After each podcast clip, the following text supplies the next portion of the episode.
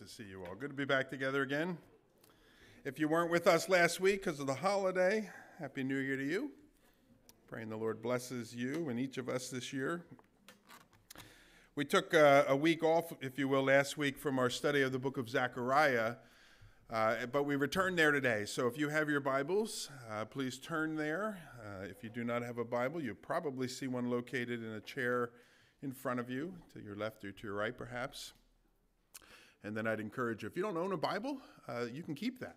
Um, don't sell it to anyone. Keep it for yourself. Read it every day. That's why we give it to you there. Uh, we want you to feel free. You don't have to sneak it out of here like you're stealing it. We want you to have it if you don't have one of your own. Father, we are we're ready to hear from you. Well, we're ready for you to speak your truth sort of into the foundational places of our hearts, the deep places, the places that everything else is built upon.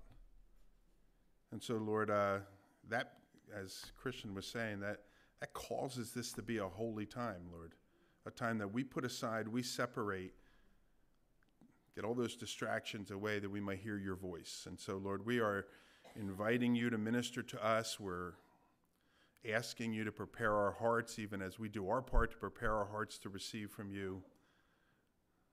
Minister, Lord God, today, during this time, we pray. In your name, amen. Amen. Well, it's been about three weeks since we've been in the book of Zechariah, so please remember this is a post exilic book. This is a book that was written after the period of Jewish exile, after the Babylonians had taken the people, brought them uh, to the land of Babylon. They'd been there for 70 years. Now they're back in the land. Uh, we're, we're, we're, talking about 80, 100 years or so since that exile had begun. And there's that whole process of rebuilding uh, the nation of Israel, the city of Jerusalem, plowing the fields again, planting, all of that stuff. And as we've been looking and as we've been noticing, the last two books, the book of Haggai and now this book of Zechariah, there was a, a, great bit of discouragement that had set in. Everybody's excited, or a lot of people are excited when the work begins, but then you got to start toiling. And that gets a little tiring, and kind of the fervor fades away, and you begin to lose your desire that you once had. And so, as we've learned, the books of Haggai and the book of Zechariah are designed to encourage the people of Israel. And a few people in particular, the leaders. And so Zechariah is a prophet who God revealed some things to to bring to the people. Haggai is a prophet, similarly, God revealed some things to bring to the people. But two of the key people that really needed to be encouraged during this period of discouragement were Joshua the high priest and Zerubbabel, who was the governor or the president of the country, if you will. And those folks, kind of the direction they went is where everybody else went. And they were a bit discouraged. And so you have these uh, two words that came from the Lord for these men and through them for the entire nation as a whole. And so remember, Zechariah, Haggai, contemporaries of one another, who ministered to the nation of Israel, the Jewish people, post exile, post coming back uh, from their period of exile in the land of Babylon. Now, Haggai, you remember, the way that God worked through him, Haggai, or God gave to Haggai four messages, four sermons, not unlike what we're hearing right now, where God said, These are the words I'm going to speak to people. He spoke those to the people. Zechariah, similarly, but different, God gave him a word to give to the people, but he did so initially through visions. And as you remember, maybe, uh, Zechariah received eight different visions that God gave to him, pictures, that he would tell the, the picture, he would tell the story, and the people would learn the lesson from those visions that he received. We've looked at three of them. Today we're going to begin chapter three. We've looked at three of those visions two in chapter one, one in chapter two. And you may remember, and it's important kind of as we, we jump into today's lesson, you may recall that those three visions all sort of went together. It, it combined to give one big message. So there was vision number one, where God announced through the vision that he saw how the foreign nations were treating his people and he was determined to respond. They weren't respond. They weren't treating him very well, the Jewish people. And so God says, "I see what the foreign nations are doing, and I'm going to act." The second vision, which was the end of chapter one, he announced how he was going to act against those foreign nations. And then a few weeks before Christmas, or the week before Christmas, we looked at the third of those visions that sort of complete that announcement, in which he says, And after I do act, this is what restored Israel is going to look like. So they're treating you like junk, they're taking advantage of you. Uh, you're really struggling through this. I'm going to deal with them and I'm going to restore the nation of Israel. And this is what it's going to look like. And you remember that's where we talked a little bit about the millennial kingdom, the 1,000 year reign of God's Messiah, of the Lord Jesus Christ himself, in righteousness and peace and prosperity in the land of Israel. And so that was the first three visions. Today we come now to the fourth vision. There's eight total. Today we come to the fourth vision that Zechariah received. And this one is specifically going to be a message for Joshua the high priest. Remember, there's Zerubbabel the governor, then there's Joshua the high priest. And in this message that Zechariah receives, it's really going to be designed to encourage Joshua. But I'm going to suggest to you today that Joshua is the representative of God to the people and the representative of the people to God. And so, if this is a message for Joshua, it's also a message for you and I as well, and all of the people of Israel that lived in that day that may have been discouraged. And so let's read together. We're going to start in chapter 3, verse 1. It says, Then he showed me Joshua the high priest, standing before the angel of the Lord, and Satan standing at his right hand to accuse him. And the Lord said to Satan, The Lord rebuke you, O Satan. The Lord who has chosen Jerusalem rebuke you. Is not this a brand plucked from the fire?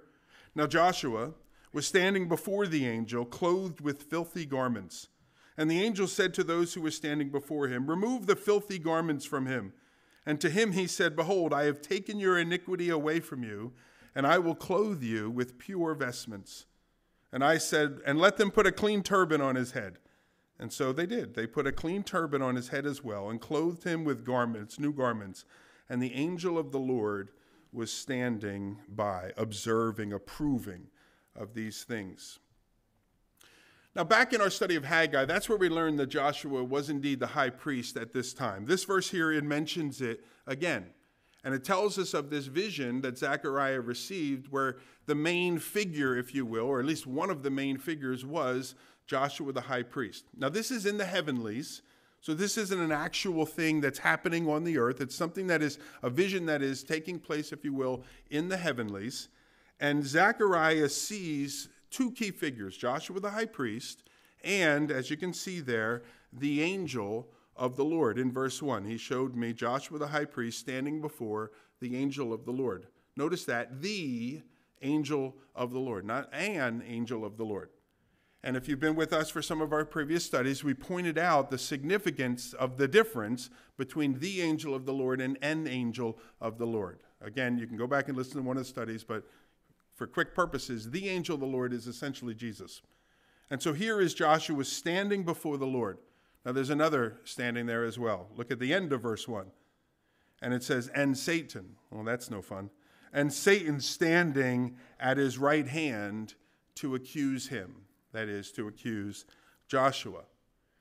Now, that phrase there in verse 1, it says, He showed me Joshua the high priest standing before the angel. That phrase, standing before, is a term that carries with it officially standing before. That just happens to be standing there and the other guy is. Standing before has the idea of standing there to do priestly service. And so Zechariah sees Joshua doing his priestly service for the nation as the high priest of the nation. And again, remember, if you break it really, just kind of break it down to its basics, the, the role of the high priest was to represent God to the people and to represent the people to God. He would go between them, so to speak. He would bring the offering on the Day of Atonement uh, and the like. And so he's standing before the angel of the Lord in this way. It speaks of his role and his official duties as the high priest. Now, surprisingly, notice the garments that he is wearing. The Old Testament is very clear as the type of garments that the high priest was supposed to wear and how they were to be made and what thread was to be used and what stones were to be embedded in it. It was very, very clear. You can go back, you can read the book of Exodus to kind of see the description of all that was required. And when the high priest was doing his duty, he would put those garments on. And when he wasn't doing his duty, they were put away carefully in a closet somewhere for him to take up again later the next time he had to go into the temple or wherever it was he was ministering. He's not wearing those garments, however. We see here, it says in verse 3, look down there for a second. Now Joshua was, was standing before the angel, clothed with filthy garments. Well, that's to be unex- or that's unexpected. That's not at all what we should expect. What? What do you mean filthy garments? As he's officially representing God to the people and people the people to God. Here he is in this vision wearing filthy garments. Now, throughout the scripture, there is a common metaphor that is used that refers to the garments that a person has on as a symbol of either their righteousness or their unrighteousness. We see different examples of it.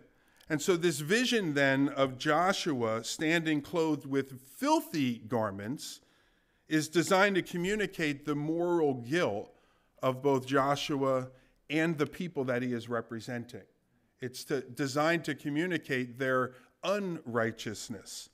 If you think about it, if he is representing the people to God, and you think about every sin of the people of the nation, committed that has been committed as one dirt stain on that garment and then you think of all the sin of all the people over all of the years that's going to be a pretty filthy garment isn't it with quite a bit of stain on it and it's that filth that Joshua's garment that he has in this vision it's that filth that Satan standing there as well is accusing him of it's a, as if Satan is saying look at this guy what a filthy mess.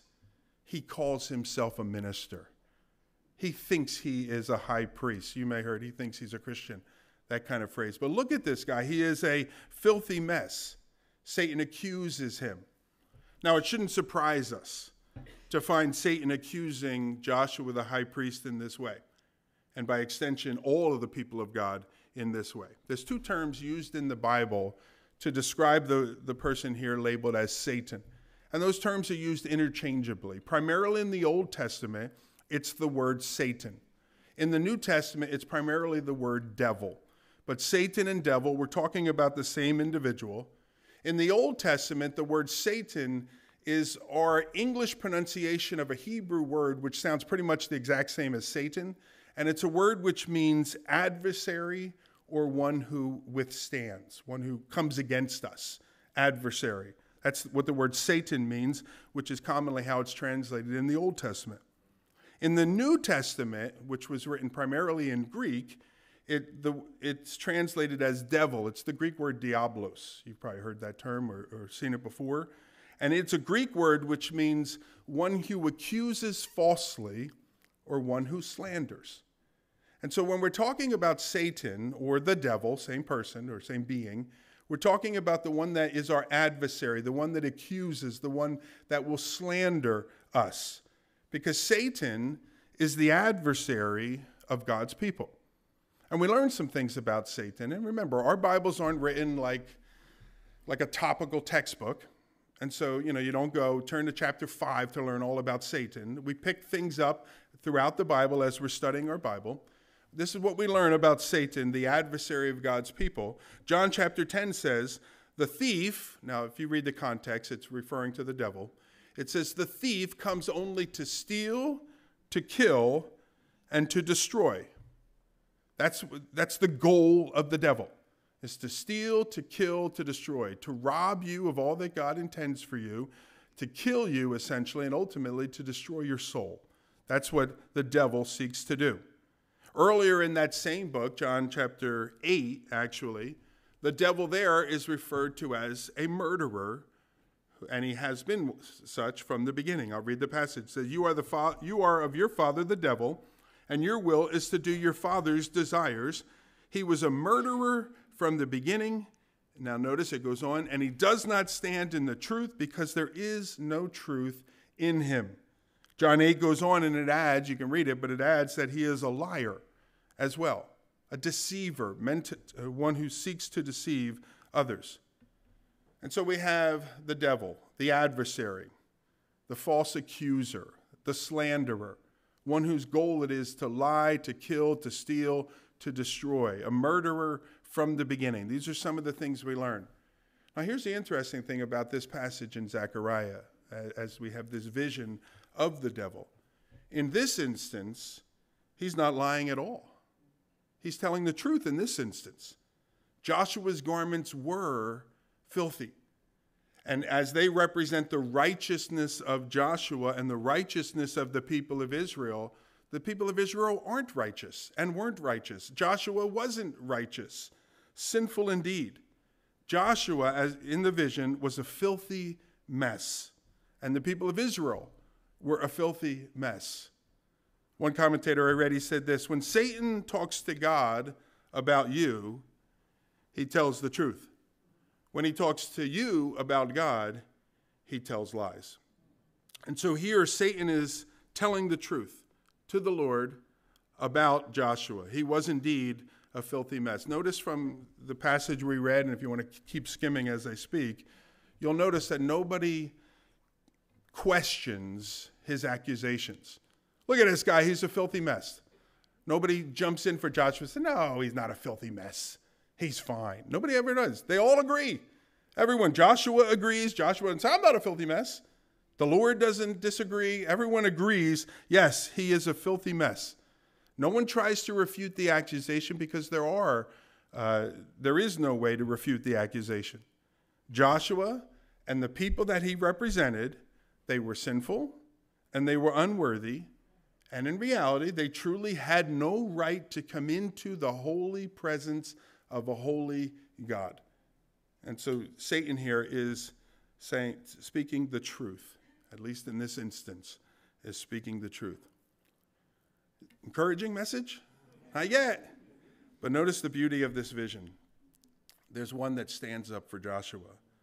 There's one that comes forward and intervenes on Joshua's behalf. Look at verse 2. While Satan is busy accusing, accusing Joshua, we read that the Lord, the angel of the Lord, intervenes on Joshua's behalf. It says, And the Lord said to Satan, The Lord rebuke you, O Satan. The Lord who has chosen Jerusalem rebuke you. Is not this a brand, brand that is plucked from the fire? When I think it was Charles Wesley, it could be John Wesley, but I think it was Charles Wesley. Some of you know that name, wrote many of the hymns, 1700s, Methodist Church. When he was about six years old, the house that he lived in with his family caught fire and was burning, and he was trapped in his upstairs room. He was on a second floor room. You know, those days. Uh, say what? Thank you. And so, firemen or I don't know, people, the neighbors or whatever, they came, they rescued him out of the window, and he was safe and all of that. And he uh, later on, they took a piece of the the charred wood, and he kept it. And with the Bible, the, this particular Bible verse, a brand plucked from the fire, that, that's what that charred wood is, a brand. And he always remembered how God preserved his life and was going to use him in his life. And he used this particular verse. So if you know anything about Wesley, like this gentleman does, that's where it comes from. Joshua had a great adversary, Satan that had come against him. But notice this this is so sweet. He had an even greater advocate that stood up for him, and it was the Lord himself. And the passage there says, The Lord rebuke you, O Satan. Let me, let me put it in more like Philly kind of language. The, what the Lord is saying to Satan there is enough. Enough with these accusations. Make it a little more harsher. Shut your mouth I don't want to hear another word come out of it. That's what it means when it says, The Lord rebuke you. You may speak no longer. Stop with the accusations. I, I think it's just fantastic. He says, I don't want to hear another word come out of your mouth. I think there's a few important points that come that come here that we kind of want to take a little bit of a side to consider. The first thing is what this vision reveals to us is the reality of spiritual warfare. There is a spiritual battle, warfare that is going on. It takes place in the heavenly realms that we're probably not aware of on the daily basis. But the reality is, is that it's occurring. And there are plenty of examples in the scripture, not just this one, and even if it was this one, that would be enough. But there are plenty of examples in the scripture to reveal to us there is a heavenly spiritual battle that is taking place as I'm living my life on a daily basis. Which means, as a Christian, I better focus in a little bit more on the spiritual in my life because these battles are taking place around me and I'm completely unaware of it. And so the first thing that we see is the reality of it. Let me give you some examples. You remember in the book of Job, chapter 2 of the book of Job, right toward the beginning of the book, we're told that after Satan went to and fro on the earth, that he came before the Lord and he began to accuse Job. Job 2, it says this Now there was a day when the sons of God, or the angels of God, they came to present themselves before the Lord, and Satan also came among them to present himself. And the Lord said to Satan, From where have you come? And Satan answered, the Lord from going to and fro throughout the earth, walking up and down upon it. And the Lord says, Have you considered my servant Job? Now, I don't like the wording there. I'd prefer God not bring my name up before. But the way that it's actually worded is, and you've considered my servant Job, haven't you? All right, so it, Satan was already thinking about Job. And, and he says, Have you considered my servant Job, that there is none like him on the earth, a blameless and an upright man who fears God and turns from evil? He still holds fast his integrity, although you incited me against him to destroy him without reason. Similar setting here, where the angels of God, Satan included amongst that, as a fallen angel, comes before the presence of God, and we see this battle. The book of Daniel, we read that at the time that Daniel prayed on behalf of the nation, how his prayers, the answer to his prayers, were hindered, hindered, I should say, as a result of spiritual warfare. Here's a portion of that chapter, Daniel 10. It said, He said to me, Fear not, Daniel, for from the first day, this is an angel speaking, that you set your heart to understand and humbled yourself before your God, your words have been heard by God. And I've come because of your words. The prince of the kingdom of Persia withstood me for 21 days. But Michael, now that's the name of one of the archangels in our Bibles, but Michael, one of the chief princes, came to help me, for I was left there with the king of Persia and came to make you understand what is to happen to your people in the latter days. He talks about this spiritual battle where one angel was coming to reveal and to answer the prayer of Daniel as God instructed him, but Satan hindered him from returning, and Michael the archangel had to get involved in that particular battle.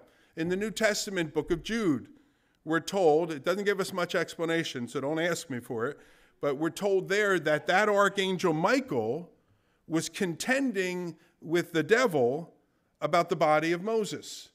That's spiritual warfare. Jude chapter 1, verse 9, when the archangel Michael, contending with the devil, was disputing about the body of Moses, he did not presume to, to pronounce a blasphemous judgment, and so he said, The Lord rebuke you. But there's a spiritual battle that is going on there.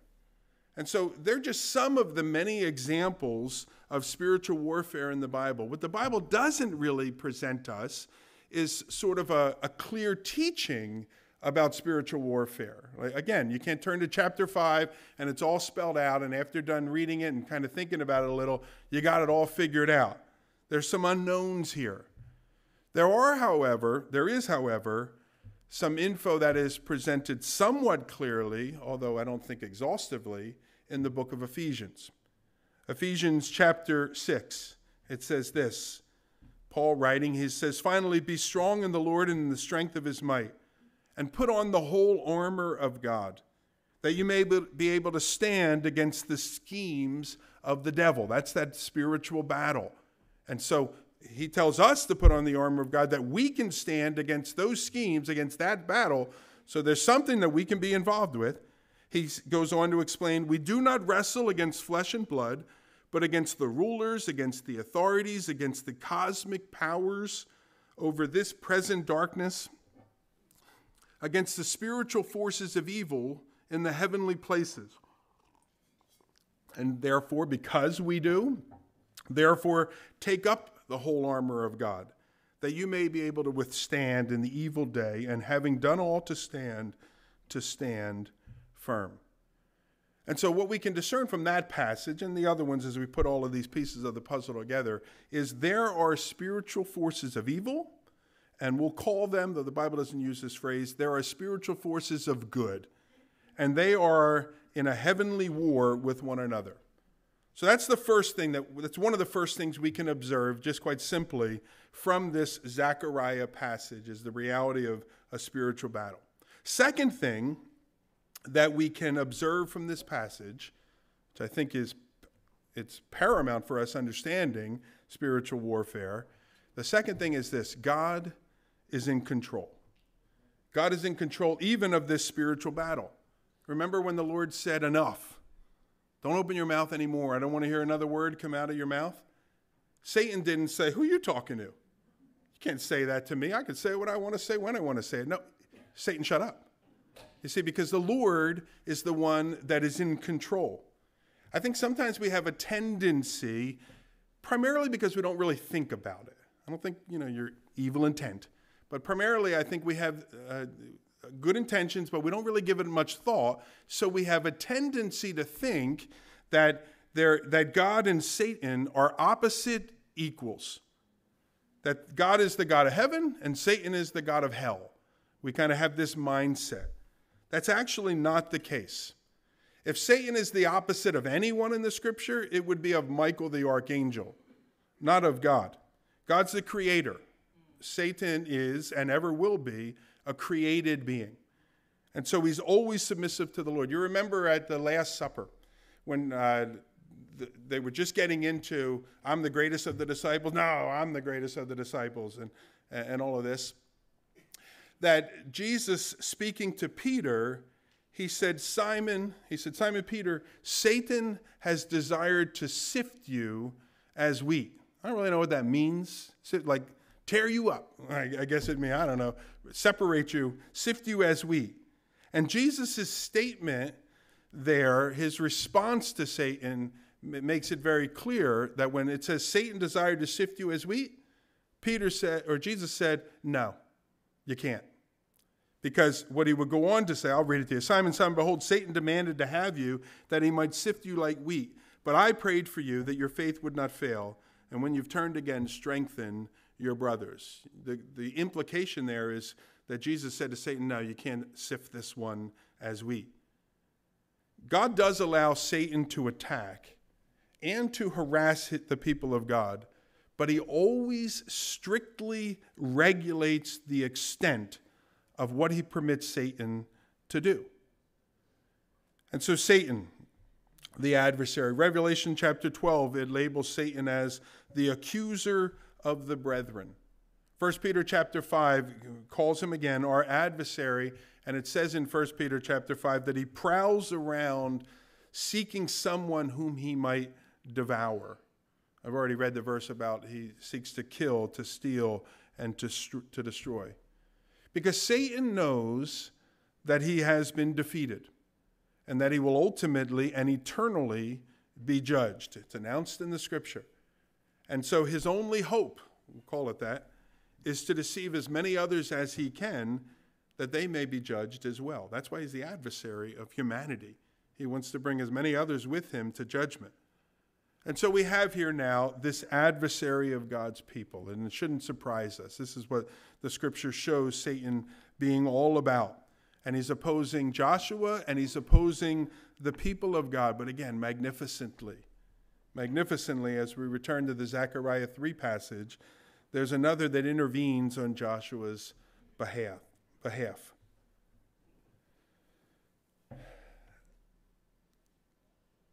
he puts an end to his rebuke.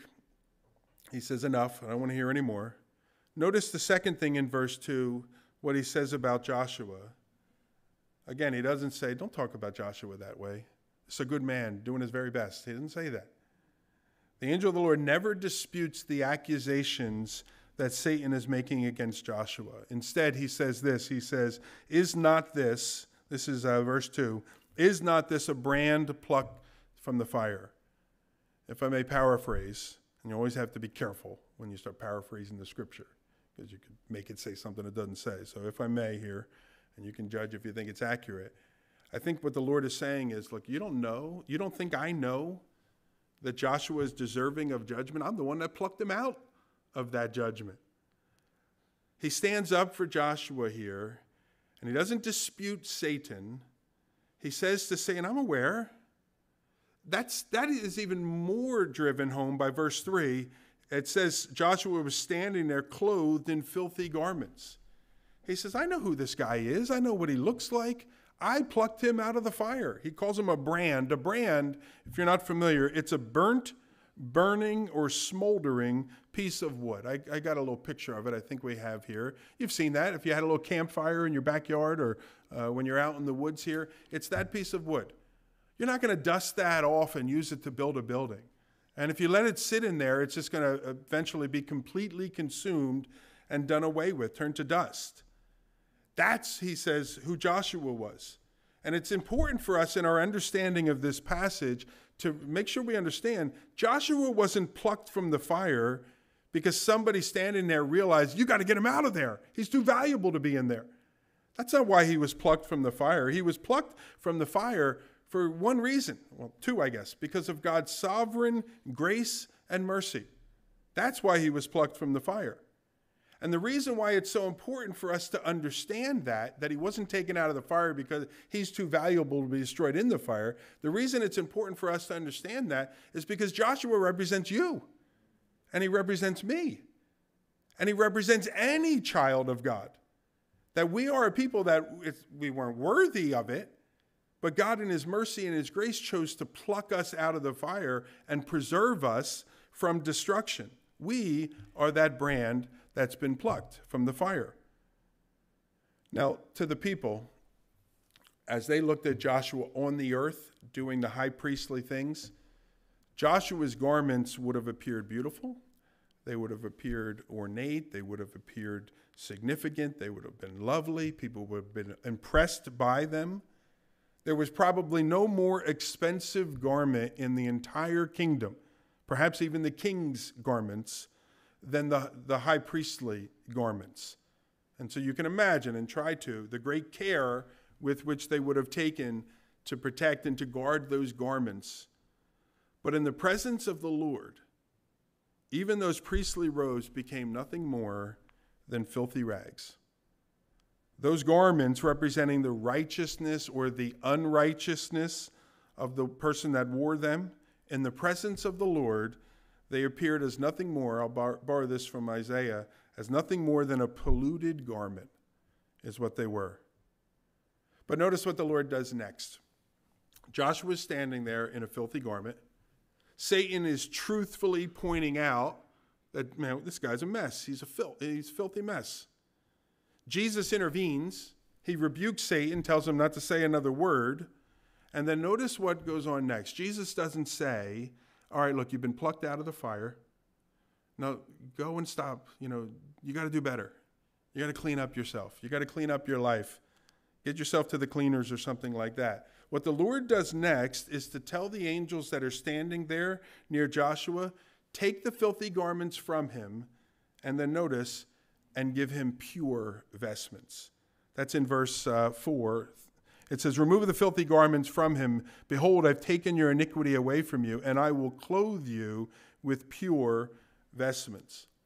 And so, God here, he fixes Joshua's problems, or his problem, not by instructing Joshua to clean himself up, but by taking away the filthy garments and replacing them with new pure ones.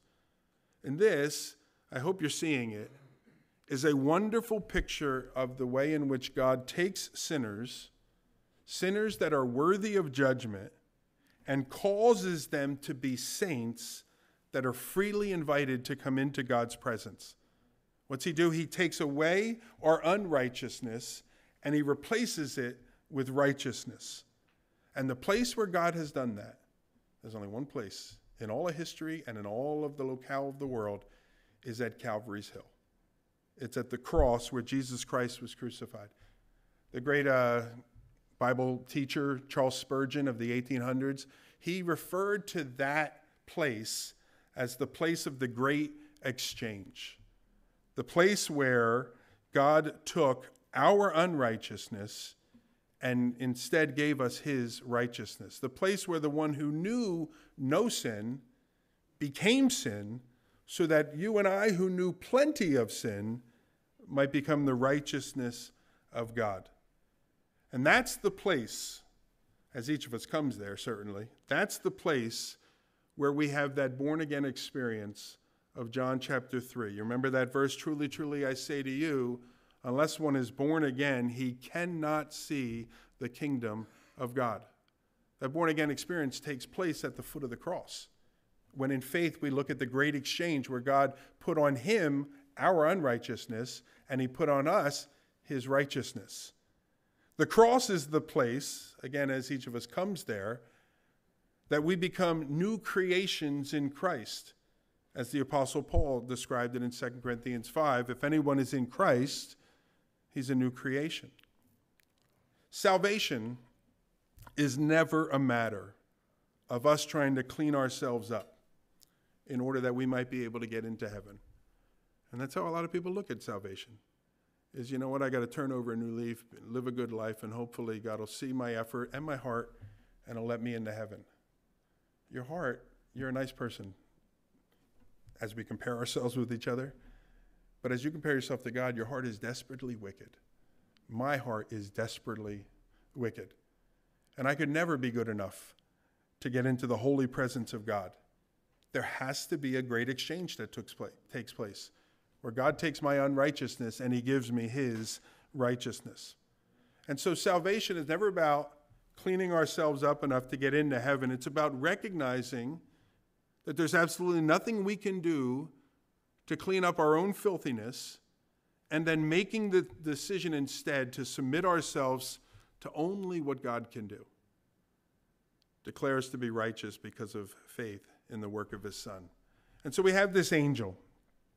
Says, Remove the filthy garments, replace them with pure ones. That's chapter 3, verse 4. I love Zechariah. He's standing on the side and he's saying, Give him a new hat as well. He says, uh, And give him a new turban. Now, the turban is specifically referring to the turban that the high priest would wear. Exodus chapter 28 tells us about it, that it was made with a certain linen. And across the front of it, it had a, uh, like a gold um, plate that says, Holy unto the Lord, separated unto the Lord. And so, as his priestly garments were defiled, so was his priestly turban as well. And Zechariah throws in, Give him a new turban. And Jesus looks at him, Good idea. All right, give him a turban as well, as if it were Zechariah's idea. I'm kidding a little, but not too much. Now, the vision's not over. It goes on in verse 6.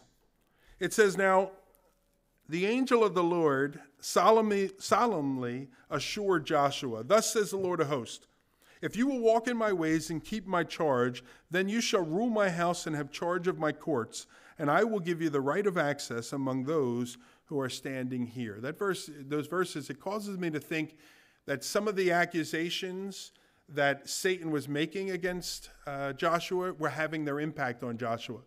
That there was a part of him is like, who am I? Why am I here? How I can't represent these people. I can't even represent myself before represent myself before God.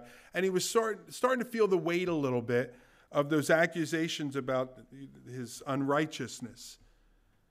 But Jesus responds to Joshua, promises Joshua that he look, you will indeed continue to serve as high priest long as you're diligent to stay obedient to me and to my ways, even though you're not perfect, you will indeed continue. Verse 8 goes on. He says, Hear now, O Joshua, you and your friends who sit before you, for they are men who are assigned. They're, they're going to be a witness here, all right, of what I'm about to say. He says, Behold, I will bring my servant the branch. For behold, on the stone that I have set before Joshua, on a single stone with seven eyes, I will engrave its inscription, declares the Lord and I will remove the iniquity of this land in a single day. In that day, declares the Lord of hosts, every one of you will invite his neighbor to come under his vine and under his fig tree.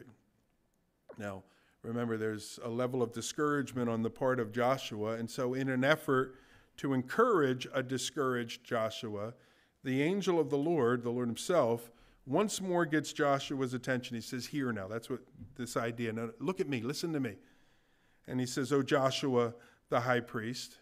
And not only Joshua, the high priest, but these friends who we didn't know anything about until just now, these friends that are there as well, so that they can be a witness of these words that the Lord is about to speak to Joshua. He says, Look at me, Joshua. He says, Behold, I will bring my servant the branch.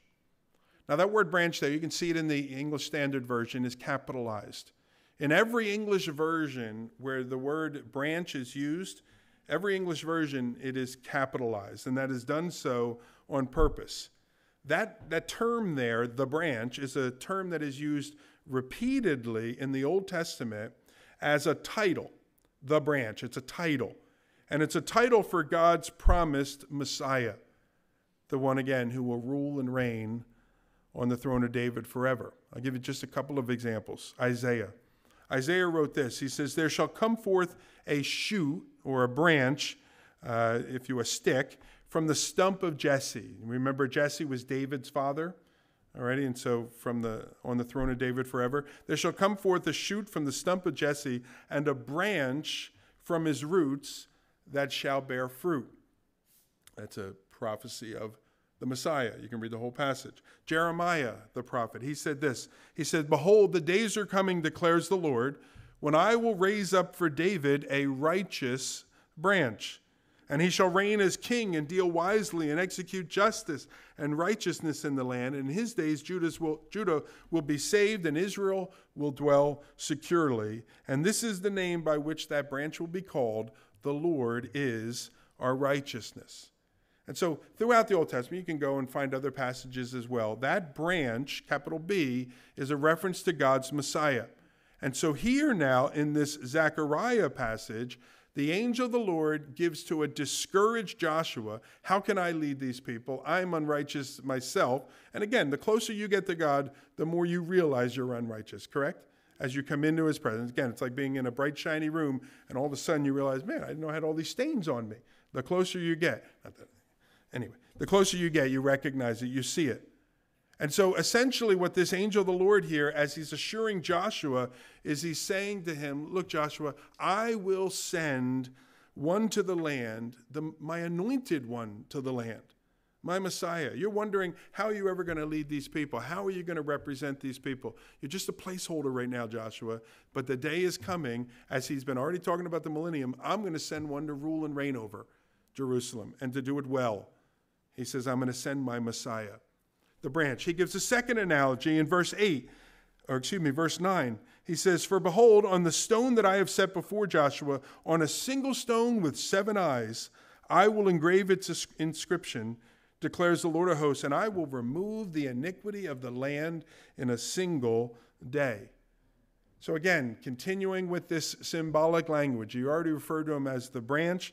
Here he refers to him in verse 9 as a stone with seven eyes. It reminds us of the book of Revelation and reference to so many things that you're like, what is that? As you try to understand. The seven eyes, it speaks of the ability to see all around or completely. You know, we say of like moms of young kids, they got eyes in the back of their head or whatever, their ability to see, teachers as well. All right, and so you have these seven eyes. It's this ability to see. And because they can see, the ability to know. And so this stone therefore has complete knowledge, complete understanding, complete wisdom. And so you have these two imageries. You have the imagery there of the branch, but now you have this imagery of the rock. And again, as you read through your, your Bible, you're going to see this image over and over again. Sometimes it's called a rock, sometimes it's called a stone, sometimes it's called a cornerstone, sometimes it's called a capstone. But over and over again in the Old Testament, we have this symbolism which is used to describe, and you can read the context of each of those passages that you find it. It's used to describe either the Lord Himself, God Himself, or His Messiah, referred to as the stone. There's one, I think, really great example that I'll turn your attention to in Daniel chapter 2. In Daniel 2, one second, please. If you know that prophecy, you recall that one key prophecy in that book of Daniel was connected to a troubling dream that the Babylonian king had. The king's name was Nebuchadnezzar. And he had this dream and he, it, it freaked him out and he didn't understand it. Some people wonder if he even remembered it or he just realized he was freaked out. But he brings in all of the wise men, all of the people that seem to have the ability to understand things like this. And he tells them, Tell me my dream and then tell me what it means. And people are like, I can't tell you what your dream means. You got to tell me what your dream was, and then I'll make up an answer for you. Like, no, I'm not going to do it. I don't trust you. If you don't tell me what the dream was and what it meant, you're all dead. And Daniel's like, Whoa, what's going on? Why is everybody take a breath? And he says, Oh, king, he went and he prayed and he prayed and he prayed. He said, God, he's going to kill all of us. This guy's crazy. And he said, I need you to give me the dream and then tell me what it means. And God does. And so Daniel goes to Nebuchadnezzar and he said, This is what you dreamed. And you can read the whole story. It's Daniel chapter 2. But there, there there's this image of a, a huge being. And the head of this being is made of gold. And the, the chest area of this being was made of silver and the midsection of this being was made of bronze, and then the, the final section was sort of like iron mixed with clay. The feet area of this being was iron that was partly mixed with clay. So that in and of itself was freaky. Whoa, what's that? Then, and I think this is what really struck Nebuchadnezzar, because I think Nebuchadnezzar like, that's me. I'm the magnificent being made of gold and all this kind of stuff. But then this is what goes on. Verse chapter 2 verse 34. He says, "And as you looked, Nebuchadnezzar, a stone was cut out by no human hand, and it struck the image on its feet of iron and clay, and it broke them into pieces. Then the iron, the clay, the bronze, the silver, and the gold all together were broken into pieces, and they became like chaff or like dust of the summer threshing floors." And the wind blew them away, carried them away, so that not a trace of them could be found. Now, this is the fun part uh, for me, not for Nebuchadnezzar, and for us. He says, But the stone that struck the image became a great mountain and filled the entire earth. But the stone. That's the stone of this Zechariah 3 passage. And so those successive world ruling empires, the head, the chest, the waist, the feet, and so on, those successive ruling empires that Nebuchadnezzar dreamt about, they were destroyed in an instant at the coming of a stone that was not made with human hands. Again, a reference here to the, to the Messiah. And so, the word then of encouragement by this angel of the Lord that we see in this fourth vision it comes to him encouraging him to take courage. Because, look, you, you don't think you measure up, Joshua? You don't think what the work that we are doing here in Israel is of any value? It doesn't even compare to the people of Israel that used to live here. You think we're powerless against these enemy nations. They can come in and do whatever they want, whenever they want. The word of encouragement then to Joshua is that there is a day coming when God's anointed will rule over this land. And as we've seen now on a few occasions, this vision brings us to the same place that many of the other visions bring us to. It brings us to the end of time here on the earth. It brings us to that millennial kingdom, that thousand year rule and reign of Christ on the earth, a period of time that's going to be marked by peace and prosperity and righteousness. It brings us to that. He says, Joshua, there is a day coming when my anointed will rule and reign from this place. The angel of the Lord, he assures Joshua that that day is coming. Now, notice a couple things real quickly. He says, A day is coming. Notice he says, A single day where he will remove the iniquity of this land. And he will do that in a single day. Then he goes on in verse 10 and he says, There's a day coming, again, a single day coming, when every inhabitant of this land, it says, will invite his neighbor to come under his vine and under his fig tree, which is an idiom of a time of peace, prosperity, comfort. Come, sit, let's relax.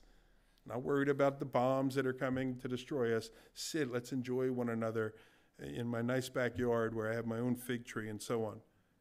The iniquity of the land that it speaks of being removed, it was indeed removed in a single day. And that was the day that Jesus died for the sins of the world. As this chapter closes, we re- realize this that the far reaching effects of that sin will also be removed in a single day. And that is the day of the triumphant return of Jesus Christ on the earth when he will set up his throne in Jerusalem. And so, verse 9 and verse 10, it speaks of the two comings of Christ. The first advent, when he came as a little baby, ultimately to make his way to a cross and die for our sins and the second advent, when he will part the clouds and he will come and he will set up his throne there in Jerusalem. And this morning, we're going to celebrate communion together. And I think, in light of kind of this passage, I think it, it, it fit well today to celebrate communion. We were going to celebrate it anyway, but it seems entirely appropriate for us to do so. The Apostle Paul, he said this. He said, As often as you eat this bread and you drink this cup, you proclaim the Lord's death until he comes. Think about that statement. You look back to his death at his first coming, even as you look forward and upward to his second coming. And that's exactly what the Zechariah passage is talking about in those two final verses of that chapter. And so today, we are and we recognize that we are unworthy to come into God's presence, even as Joshua was unworthy, standing there with filthy garments between, before a holy God. Who would do such a thing? We recognize that we are unworthy. But for those of us here, and I recognize that every one of us here has, but for those of us here that have entrusted our eternity to, to the work that Christ did 2,000 years ago, we can stand in the presence of a holy God this morning, not because of a righteousness of our own, not because we had a good week, I did really well. You know, I, I, I, did my memory verses. I read my Bible like you told me to do. I was nice to people. That old lady across the street, I was the guy. You know, not because of the nice things or the good things or the righteous things that we have done this week, but we can come into God's presence and we can come to this communion table looking back even as we look forward because of a righteousness that is not our own. It's because of the righteousness that is His please keep in mind today as we celebrate communion of that great exchange that Charles Spurgeon spoke of. God made him who had no sin to become sin and to be punished for that sin, so that we, who had plenty of sin, might become the righteousness of God. That's crazy, isn't it? And yet that's what the scripture teaches is our way of salvation. There's only one way, there's only one truth, there's only one life, and that's Jesus Christ. Let's pray together and then we'll celebrate communion.